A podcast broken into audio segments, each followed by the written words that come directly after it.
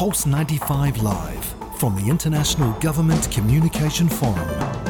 Your Excellency, how do you view the UAE's digital transformation journey? Alhamdulillah, today UAE is ahead of the game when it comes to, uh, I would say, government transformation programs. Uh, the program started uh, early 2000 and we saw uh, natural progress from uh, e-government to smart government to smart cities and uh, different uh, transformation in different sectors in the, in the UAE. So Alhamdulillah, even uh, critical topics like uh, AI ethics, uh, this been tackled a few years ago.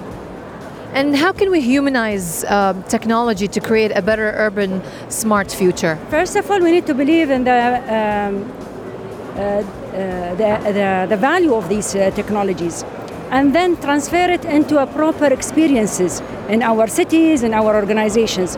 Only then we can humanize uh, these, uh, these uh, technologies. And we've done, alhamdulillah, a marvelous job here in, uh, in UAE. In most of the cities, you can see a lot of the applications that transfer those uh, technologies into a real experiences. And of course, uh, let's talk about women in the labor market. Now, what are some of the key challenges that they face? Um, and vital sectors as well in general and how can we work to overcome those challenges that women face in the labor market uh, to be honest, I don't like to call them uh, challenges, and because this is a stereotype that women uh, has challenges in the labor market. Here in the UAE, all what we have is opportunities. We have the support of our leadership. We have the support of the legislative uh, uh, system. We have the support of the communities uh, to open doors for women to work in different sectors. We saw her during um, difficult times, like during the pandemic. She was in the front lines, whether health sector or even in the business sector. so I don't, I don't see any challenges holding the woman except herself.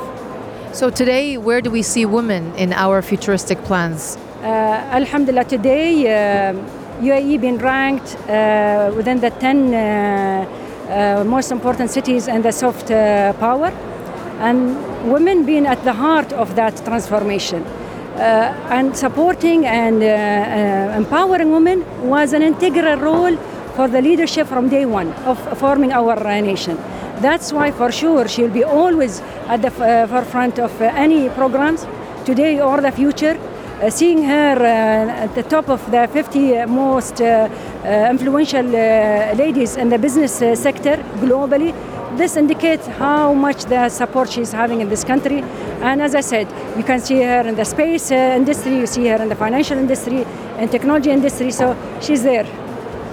And of course, Your Excellency, uh, it's a proud moment for me to be standing with you today with the distinction uh, of being the first woman to lead the transformation of a smart city globally.